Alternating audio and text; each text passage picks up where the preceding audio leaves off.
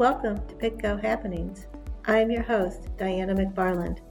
I'm here to give you a front row view of county government.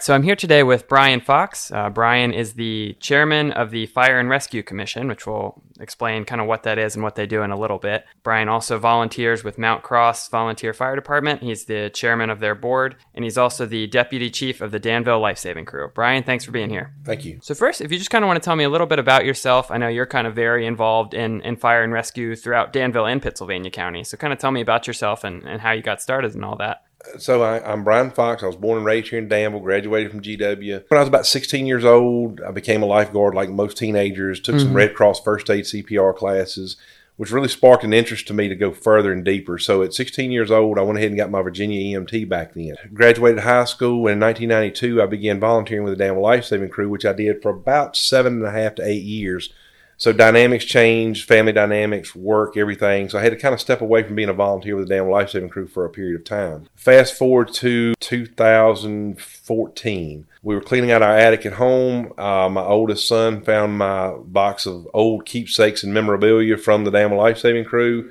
And it was a, a part of, I guess, my life that he really didn't know even existed prior to them being born.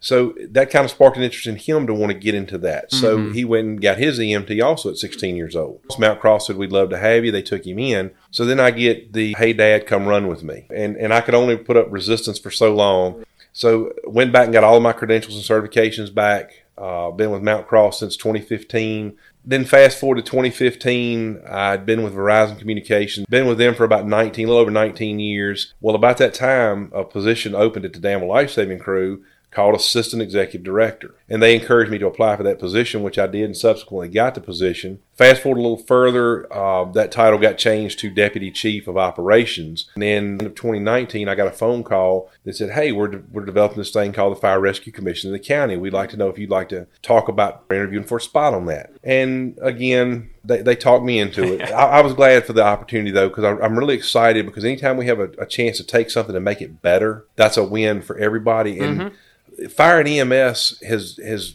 predominantly not been viewed through the years as a customer service based organization, but we are we're a customer service. That's what we do. Right. So everybody calls 911 as our customer. So the, that gave me an opportunity to be a part of something bigger than myself, bigger than Mount Cross, bigger than Danville. Mm-hmm. It's the entire county improving that customer service relationship so that when the citizens of the county call 911, we're going to assure that they're going to get a high quality level of service, right. be it fire or EMS. So talk to me about what you've kind of seen volunteering, especially in, in Pittsylvania County? Yeah, so Pittsylvania County has 20 to 22 different agencies in the county, some strictly fire, some strictly EMS, some that are combination fire and EMS. Volunteerism is really getting tough. Mm-hmm. It is.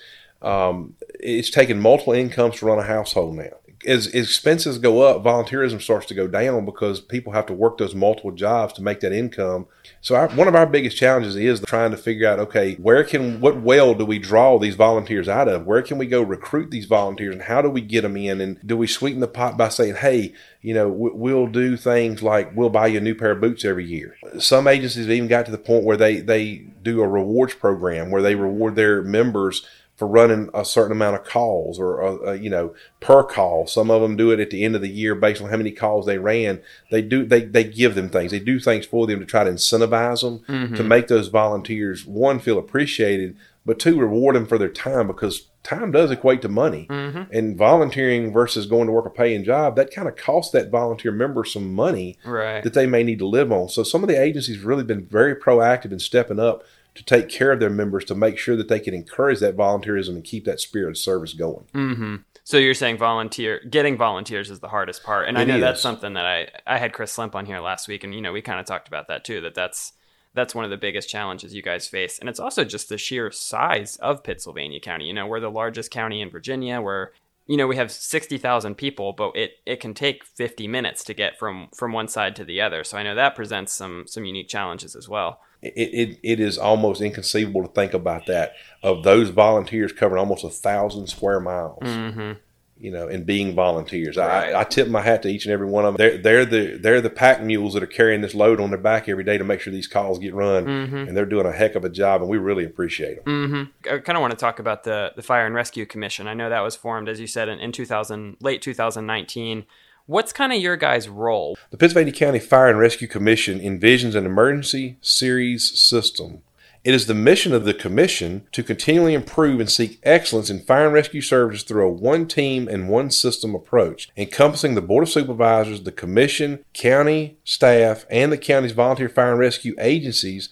So, what we do is we make sure that when you call 911, we again, we want to ensure that the need gets met in a timely manner. We want to provide the best customer service.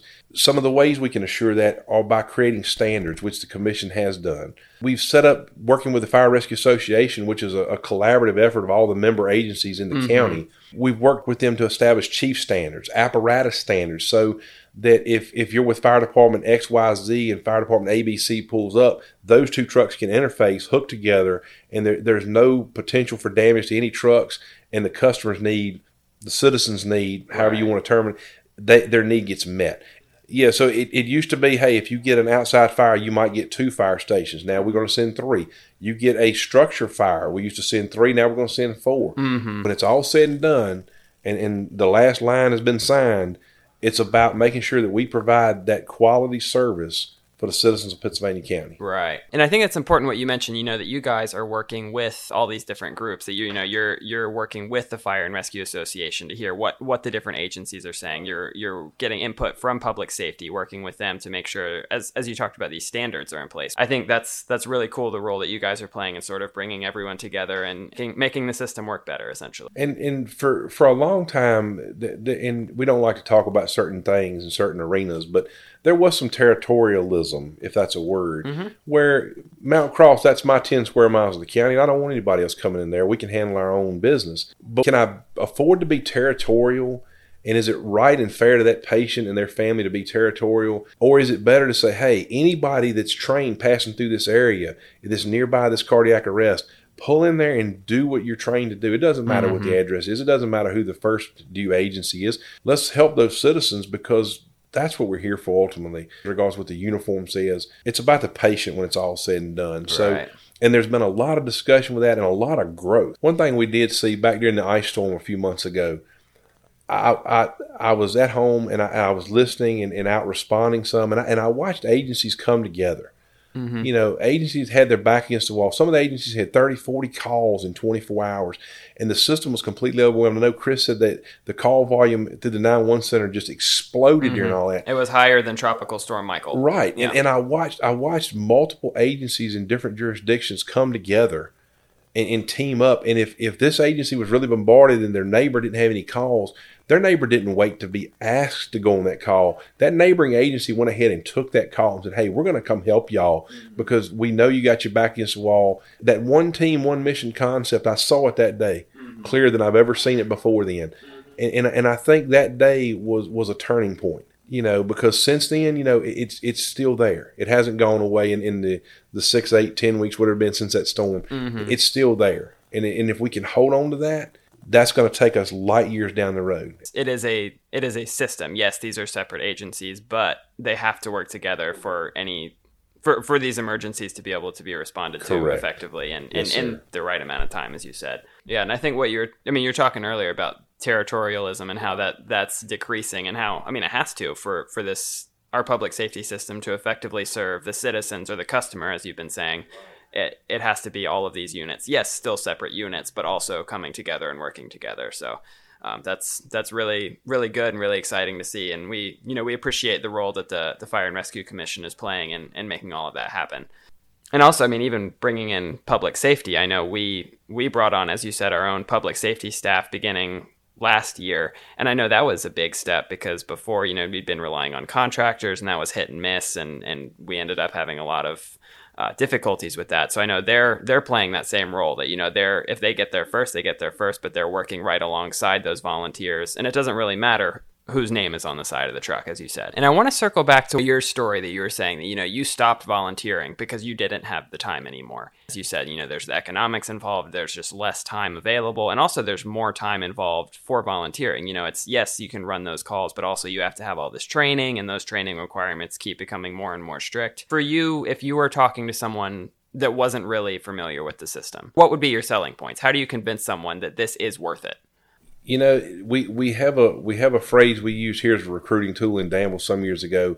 It, it was join us, make a difference. Mm-hmm. If you've ever had that life threatening medical emergency, if you've ever had that unknown, that fire where you had to call the 911 and then you had to wonder, is anybody coming? Is anybody coming? By joining that system, you can make sure that you're going to be there. The training will make you better as a person. It, it changes your whole perspective on life. Mm-hmm. Because if you can handle somebody else's worst day, not a lot that you can't handle. Mm-hmm. And I see that with our providers. We get we get providers in and they talk about, you know, I'm brand new to this. I'm, I'm very inexperienced. I'm very nervous, and they're very apprehensive. And I always tell them, we're going to take a snapshot of you today, and then in six months we're going to take another snapshot of you to to show you where you were and where you are. Mm-hmm.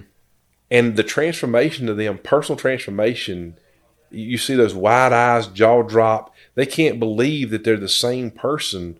Six months ago, they look at what they were and they look at what they've become through that training and, and all of that education and helping people.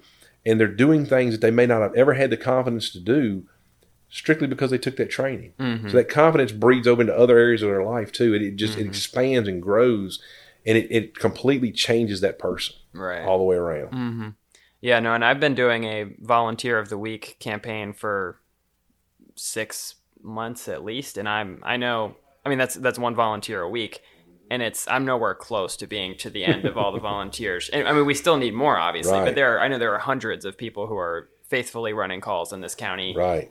Whenever the call comes, you know what regardless of day or time, whether it's a holiday in the middle of the night, you know, there are people who are going to respond n- not because they're that's their job, but because that's what they have decided that's what they want to do.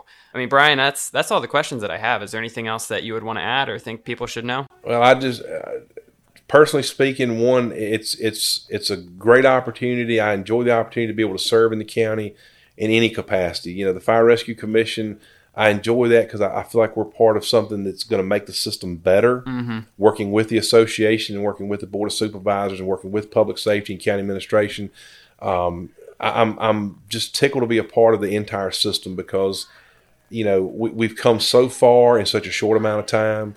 And I honestly believe the sky's the limit. This thing can be as great as we want it to be, mm-hmm. and it's just it's an opportunity to serve, and I really appreciate that opportunity, be it at Mount Cross, as a member there, as a chairman of their board of directors on the commission. Sometimes a lot of people, what about the problem? What about the problem? I like to focus on some of the good things too. So, public safety, fire rescue, you're doing it right. You're doing it right. Keep doing what you're doing. Um, if there's anything I can do for you as chairman of that commission, please don't hesitate to get in touch with me. Let me know, email me, text me. Let me know your concerns, your problems. And if you have some good things, I have no problem sharing those at those commission meetings either because mm-hmm I always love to try to end on a positive. That's always a good thing. So mm-hmm. the positive here is, ladies and gentlemen, keep doing what you're doing because you're doing it right. no, that's awesome. Well, Brian, I really appreciate it. Thanks for thanks yes, for sir. being here. Anytime. Thank you. And now for a few brief announcements. Appointments are still available at the Gretna Community Vaccination Clinic. For an appointment for this Thursday, please call 434 432 3582. That's 434 432 3582 you can leave a message and someone will get back to you within 48 hours. You can also visit pittsylvaniacountyva.gov backslash vaccinations to learn more and schedule your appointment online. During a called meeting on Thursday night, the Pittsylvania County Board of Supervisors approved its budget for fiscal year 2022. The budget includes no tax or rate increases, but does continue the board's goals of increasing annual public safety and education funding. You can learn more about the budget at pittsylvaniacountyva.gov backslash budget. Thank you for listening to Pitco Happenings.